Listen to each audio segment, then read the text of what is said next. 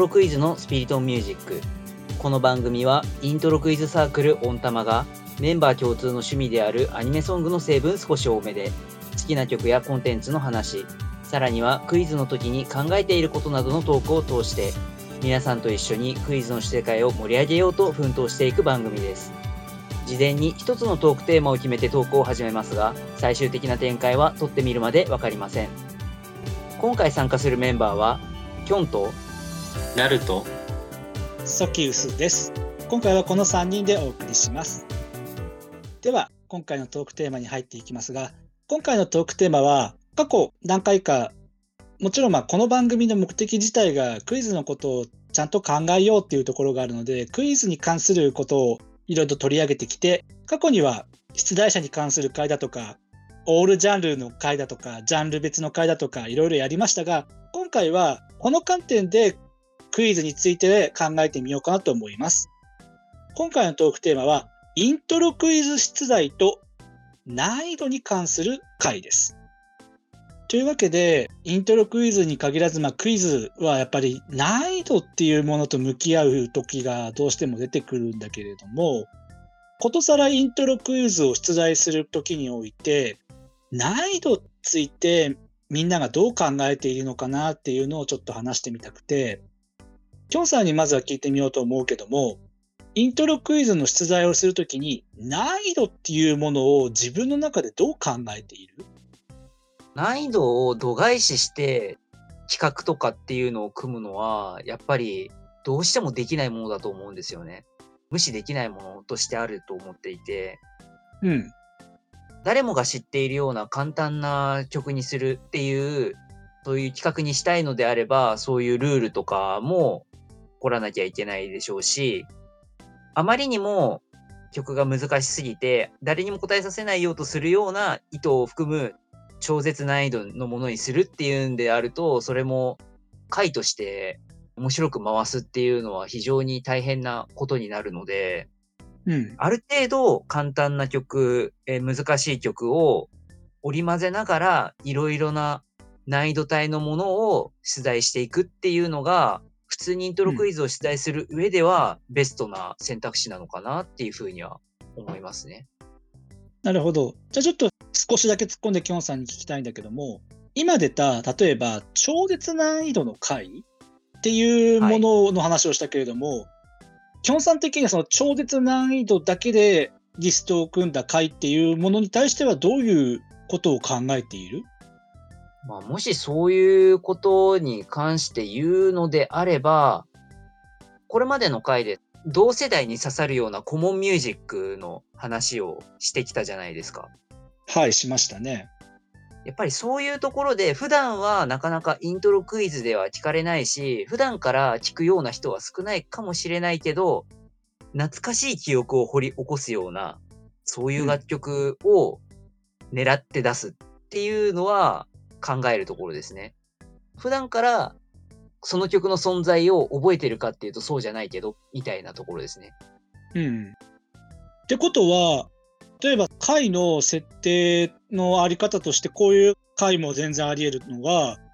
普段そういうイントロクイズの出題の場ではほぼほぼ出ないけれどもあえてそういうほぼほぼ出ないようなすごく難しい曲だけを集めてリストとして組みましたっていう回っていうのはあり得る話かなって思っててこれに対してのちょっと意見を聞いてみたいなと思ったんだけどその超絶難易度の回っていうのはあり得ると思いますし、あってもいいっていうふうに私は思ってます。で、うん、そういう、なかなかそういう場って作れないとは思うんですけど、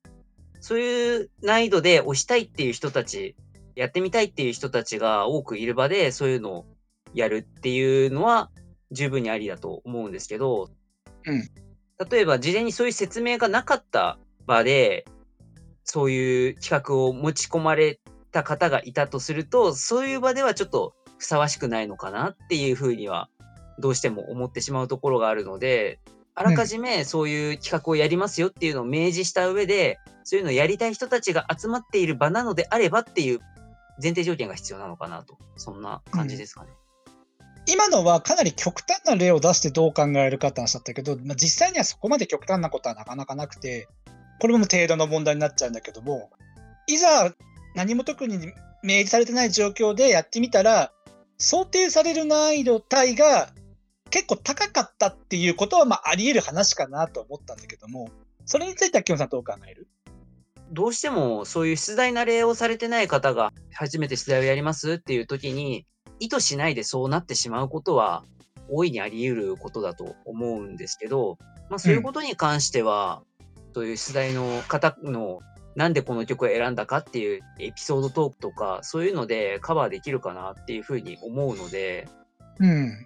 曲が難しくてもそれについて話すことがしっかりあるのであれば、それはそれで私はいいのではないかなと。難易度帯が結果的に高い曲が集まったことで正解数が全体的に少なくなっても、それに伴う出題者側からのフォローの形で情報を足せば、それは OK だっていうことでいいのかな？はい、そうですね。その認識です。わかりました。じゃあちょっとなるくんにも同じ質問をしてみますね。なるくんはイントロクイズに出題するときに難易度っていうものをどういうふうに考えている？こうスルーにならないところから誰でも知ってるような曲っていうものは割合も全部が全部定まってるわけじゃないんですけどもちろんそうだね7割ぐらい出てで、あとの3、2割か3割ぐらいで、ちょっとスルーになるやつだったりとか、まあ、ちょっと自分が趣味で紹介みたいな感じで出すぐらいの難易度の曲を出すかなっていう割合をなるべく意識しながら選んでますね。割合か。ってことは、まあ、ちょっと話をそこから少し先につなげていこうかなと思うんだけども、なるくんの言ってくれた難易度ごとの割合っていう話は、ちょっとだけ話の見方を変えると、どうやってその難易度を自分の出題するときに想定するかみたいな話につながるかなと思うんだよね。なるくん自身が想定する難易度と、もしかしたら回答者側から受け取られる難易度の想定、難易度これぐらいじゃないっていうのは違う可能性ももちろんあるわけじゃん。はい。そういう意味では、なるくん自身はその難易度を自分の中で想定するときに指針としてこういうことを基準にとか、もしくはこういった理由でみたいなことで何か考えてることはある？まあ、そうですね。一般的者レテラのオリコンチャートだったりとか、あと、はい、まあ、最近だとあの YouTube の再生回数もたまにこう見たりするんですけど、うん、そこら辺の難易度を定める要素って、まあ、どっちかというとこう客観的な位置からの難易度決め難易度に位置づけな際に参考にするものでして、うん、で自分として主観というか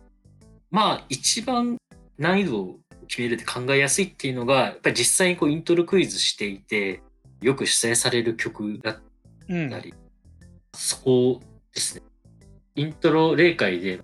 実際に参加することでいろんなイントロクイズしている人たちが出題するので、やっぱりその中で、ここら辺をよく出題されるな、だったりとか、で、その出題する中で、その他のイントロクイズを答える回答者がどれくらい反応するかっていったところも、また難易度の指標になれるんで、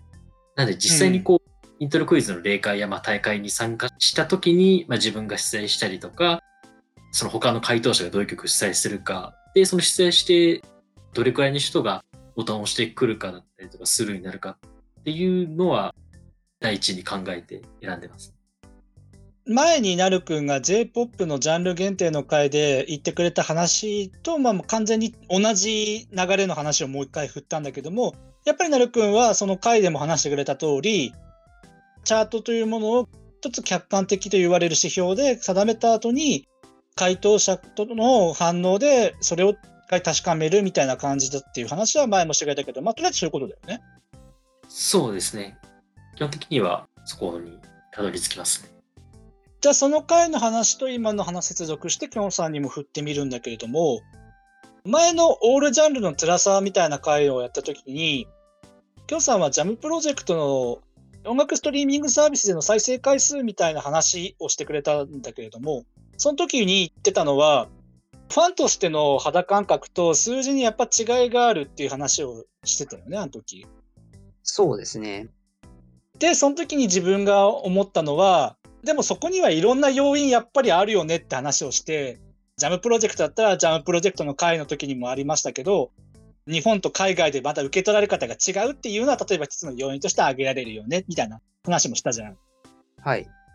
きょんさんはその意味で難易度を決める時の指針っていうのは、改めてこう難易度っていうところにフィーチャーして今話をするのであればどう考える？先ほど、なるくんの言ってたような指標もやっぱり参考にしつつっていうのは私も同じで、あと強いてあげるなら、自分はもう一つ使っている指標としては、カラオケランキングとかを参考にすることがあるかなっていうところ。うん。例えば、 JOYSOUND とかだと、検索すると、そのアーティストの人気順っていうのが出てくるんですよ。うん。そのアーティストとかの人気順で曲が表示されるっていうところをちょっと利用して、季節性というか、そういうものも結構大いにしてありますし、アーティストによっては、一回歌うだけで相当順位が入れ替わったりとかすることもあるので、うん。そういうところも一つヒントとして使っているっていうところはあります。なるほどね。じゃあ、ちょっと今の話を踏まえて、少しだけまあ私の話もしながら2人に振っていくみたいな感じでやっていきたいんだけども、自分としてもやっぱりまず一つの方針としてチャートっていうものは気にするところであって、でもそこのチャートをどう解釈するかっていうところはすごく考えなくちゃいけないって自分はそこは強調したいなと思ってて、その解釈そのチャートっていうものの背景、さっきのジャムプロジェクトの例じゃないですけど、チャートをどう解釈するかっていうところを難易度設定するときにめちゃくちゃ考えます。なるくんはそのチャートを解釈するっていう点においては、なんか気をつけてることってある？チャートは何かしらの数字ランキングして出てくるのは間違いないんだけど、それを自分でどう解釈するか。ただこう順位の高さで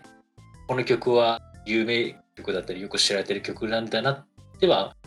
捉えないようにしているっていうところですかね。そのため具体的にしていることはある？まあ、先ほどもあの話題には上がったんですけどもカラオケランキングだったりとかあとうん YouTube の再生回数はまず見ますね。うん。その2つあまあ YouTube の再生回数は主に参考にしてるんですけどあとは、まあ、やっぱり同じこうイントロクイズをしている人たちに実際にやっぱりこう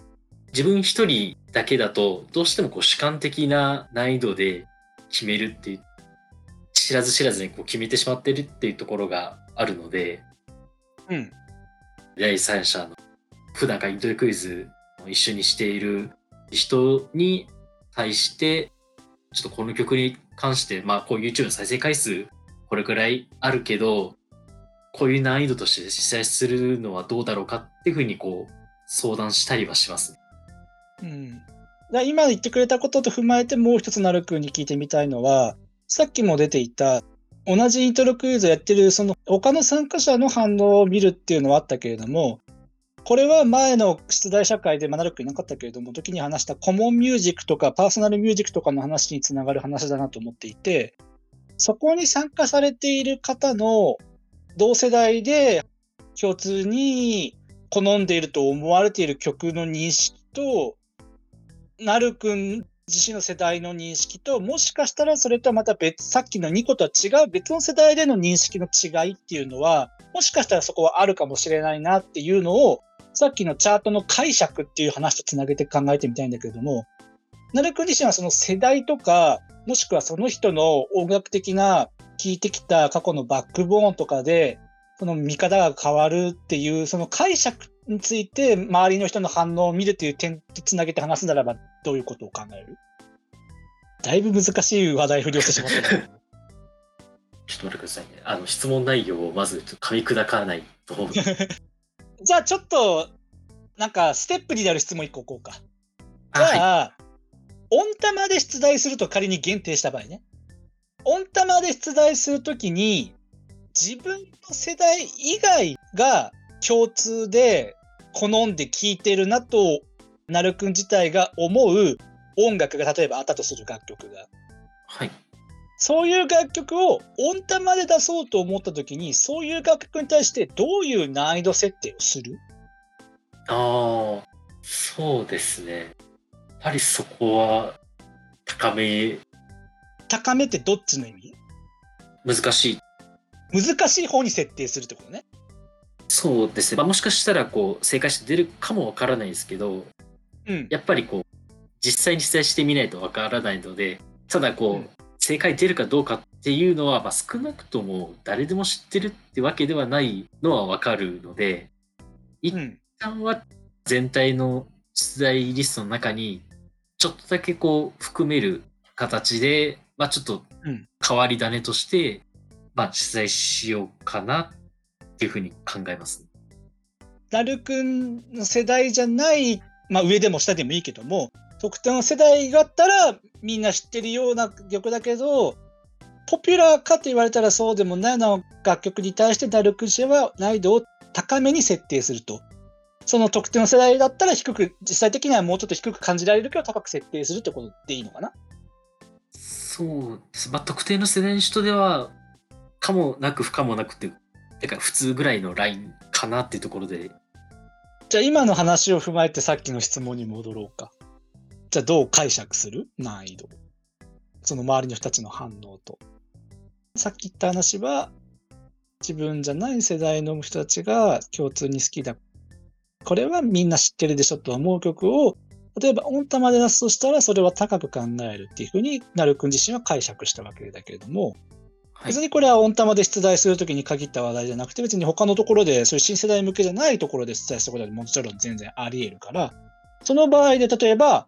今言ったように、出題する場所によって難易度の想定を変えるっていう解釈をするみたいな話とか、そういうところにつなげれたらいいなと思ったんだけど。ああ、そうですね。私自身本当にあの、いろんなジャンルのイントロサークルだったりとか、いろんな年代のイントロクイズ知る人たちに触れてきたので、やっぱりこのイントロクイズのサークルだと、やはりこういった曲はよく押されてくれて、こういう曲はあんまり押されないっていうのはあるので、うん。こう割合変えたりして、まあ、ただその参加者の中に、まあ、普段その別の方のイントロサークルでよく参加している人がそのあまり普段参加してないようなところにたまに参加してきた場合はあじゃあちょっとその人のためにちょっとこうここら辺の曲そのサークルとしてではあまり出さないけどちょっと出してみようかなっていううーん。なるほど。サークルの場所だったり参加者によってはその都度その都度難易度の指標を難しめに想定したりやや簡単めに想定したりうん。という答えでいかがでしょうか？なるほど。いや、まあ、なるほど。それはなるくんの考えということで、別にその何も考えを強制するわけではないので、こちらから。ちょっと具体的な例からつなげてみたかっただけなので、まあ、これって後で話そうかなと思ったその差し込みをどう考えるかみたいな話にもつながるかな、もしかしたら今して。ああ、まあそうですね。多少はあるかもしれじゃあ今度はきょんさんにもう少し違う角度の質問をしてみようかな。きょんさんは、あくまでもどちらかというと、アニメソングに造形が深い方の人ではあるとは思うし、多分それは納得してもらえると思うけど、はい。そうですね。そんなきょんさんが思う、オールジャンルで出題するときのアニメソングの難易度の付け方と、アニメソングジャンル限定の時にアニメソングを出す時の難易度の付け方っていうのは、そこには差が出たりする？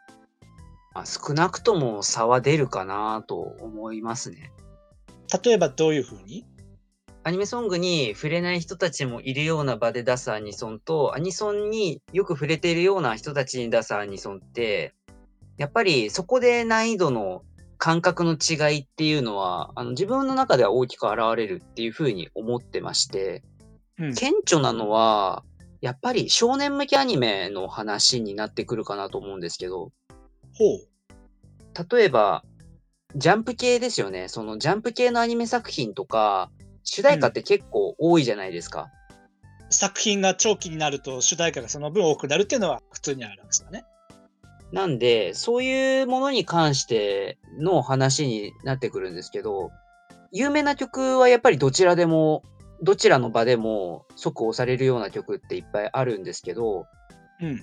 少し踏み入ったようなところになると、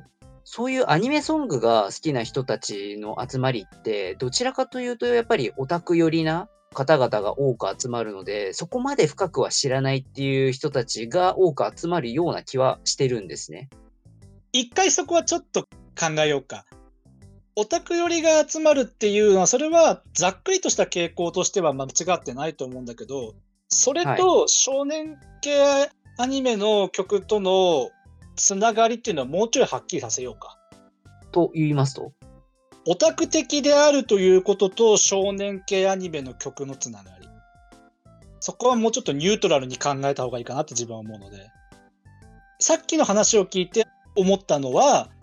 オタク的であると、きょんさんが言った層の人って、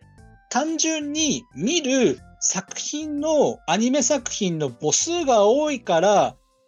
母数の中の一部として少年アニメが捉えられるけども、それがもうちょっと一般的な層で考えたときに、そのオタク的な意味で収集して掘ってるわけではない人たちが受容する時の少年アニメ、まあもちろん少女アニメでもいいんだけれども、時の配分の大きさって違う気がすると自分は考えるので、そういう意味での分母の違いで差が生まれるんじゃないかなっていうふうに自分は考えちゃうんだけど、そういうことではない。さっき言ったオタク的であると少年の作品のつながりっていう意味の話なんだけど。母数ではなく趣味の範囲、趣味の問題だと思うんですけど。そっちで考える？どちらかというと自分はそっち寄りですね。うん。もちろん、アニメソングを広く追っている人たちの中でも少年向けアニメの楽曲に詳しい方いっぱいいますし、うん。そういうところも抑えてるよっていう方もいるとは思うんですけど、うん。どちらかというと、そういう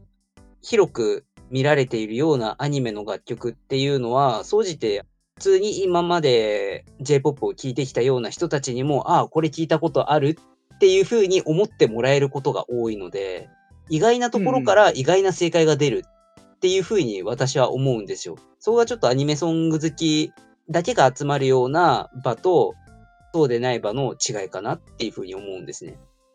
なるほど。きょんさんはそう考えるってことね。はい。今ちょっとそこはちゃんと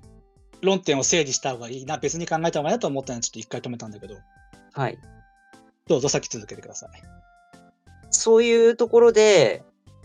違いが出てくると思うので、うん。なんで、そういう広く一般に知られるアニメのちょっと踏み込んだような楽曲については、そういうアニメソング好きな人たちの場では、ややそのアクセントの効いた難易度ちょっと高め想定に置いてるような時もあるんですけど、そういうオールジャンルというか、いろんな J-POP メインで聴いてるような方々も集まるような場では、ちょっと答え出る方なのかなっていうふうに思うような立ち位置に置くこともありますっていう感じですかね。決して難易度低くはならないとは思うんですけど、そういう楽曲って。うん、聞く機会が多いと思われるところに関しては、少し難易度を落としたような答え出るんじゃないかって思う方向で動くことはあります。なるほど。ちょっとこの話は、この回だけで収めるにはもったいないような論点の気が今、きょんさんと対話をしていて思った気がしたので、もうちょっと深める回は別に設定した方がいいかなって感じがしますね。もうちょっといろんな角度からまあ、特に私たちがアニメソングに興味があるっていうところが多分前提にはあるんだろうけれども、アニメソングジャンルの難易度の解釈をどう考えるかみたいなことはした方がいいかもしれないと思った。そうですね。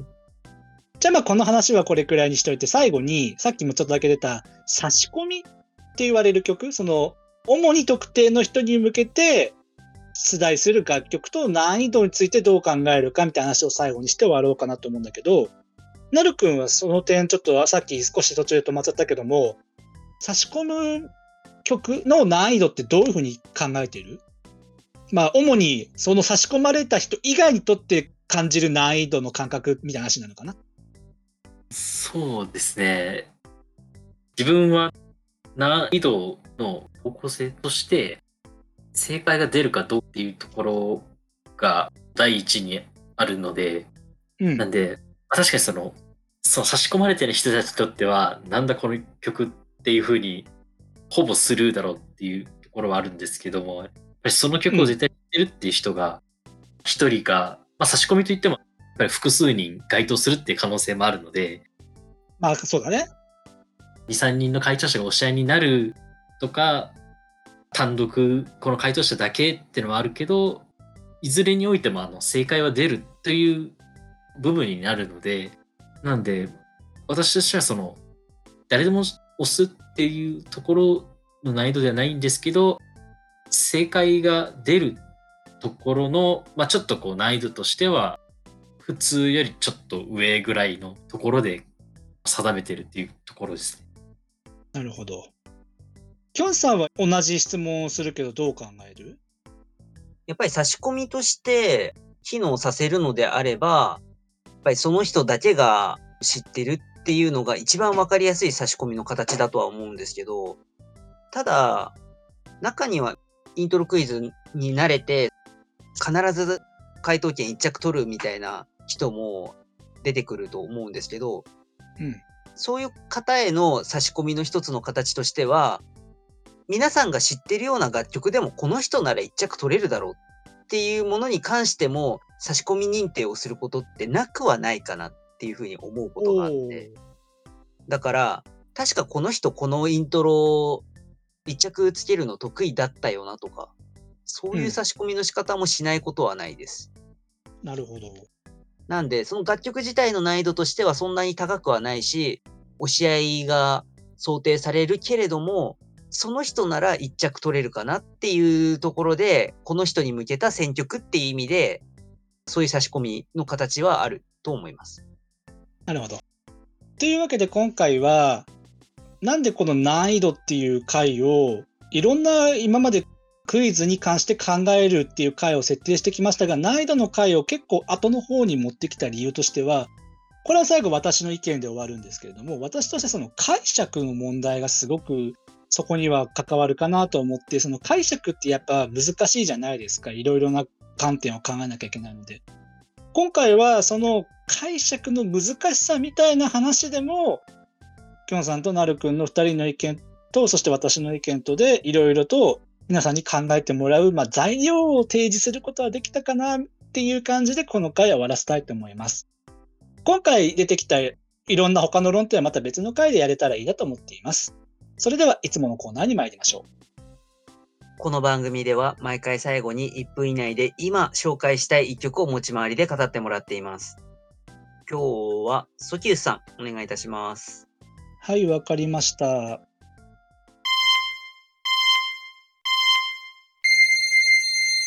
今回ソキュースが紹介したい楽曲は、ウィンタースの夏も冬もという楽曲です。こちらのウィンタースっていうのが、サマーズのお二人と深川亮さんの3人で歌っていて、深川亮さんはロケットマンとしての活動でも知られていますが、その深川亮さんが楽曲を作って、サマーズの二人にま歌ってもらった、まあ、歌ってもらったって言うと微妙な言い方なんですけど、そういう、そういう楽曲です。サマーズさんの YouTube チャンネル、サマーズチャンネルをきっかけに生まれたこの楽曲なんですけれども、あの、深川さんのロケットマンとしての楽曲性っていうのがもうじゅ存分に織り込まれていて、昔音ゲーとかでも、あの、彼が提供した楽曲なんですけど、それと絡めて、あ今の深川亮さんの楽曲ってこういう感じになるんだって意味でも聴けますし、もちろん芸人ソングの流れの一環としてこの楽曲を聴くのも面白いと思います。芸人ソング過去にいっぱい名曲あるんで、そちらの方も今後の回でポケビとかブラビとかいろいろ、やげんとか紹介できたらいいですね。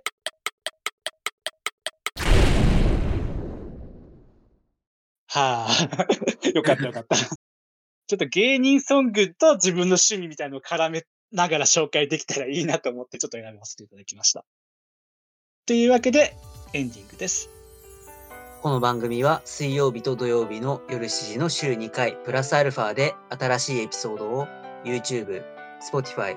Apple Podcast、Google Podcast で配信しています。概要欄にはその回で話題に上がった曲の中で Spotify で解禁しているものをまとめたリストへのリンクを貼っています。そして各種ポッドキャスト媒体ではその回に関する簡単な振り返りや参考にした資料などを掲載しています。また YouTube や Twitter でのハッシュタグ、スピリットミュージックなどで皆様のコメントをお待ちしています。最後に、もしこの番組が面白いなと思ってくださいましたら、YouTube のチャンネル登録や高評価ボタン、Twitter のフォロー、サブスクリプション登録などしていただけると幸いです。それではまた次回お会いいたしましょう。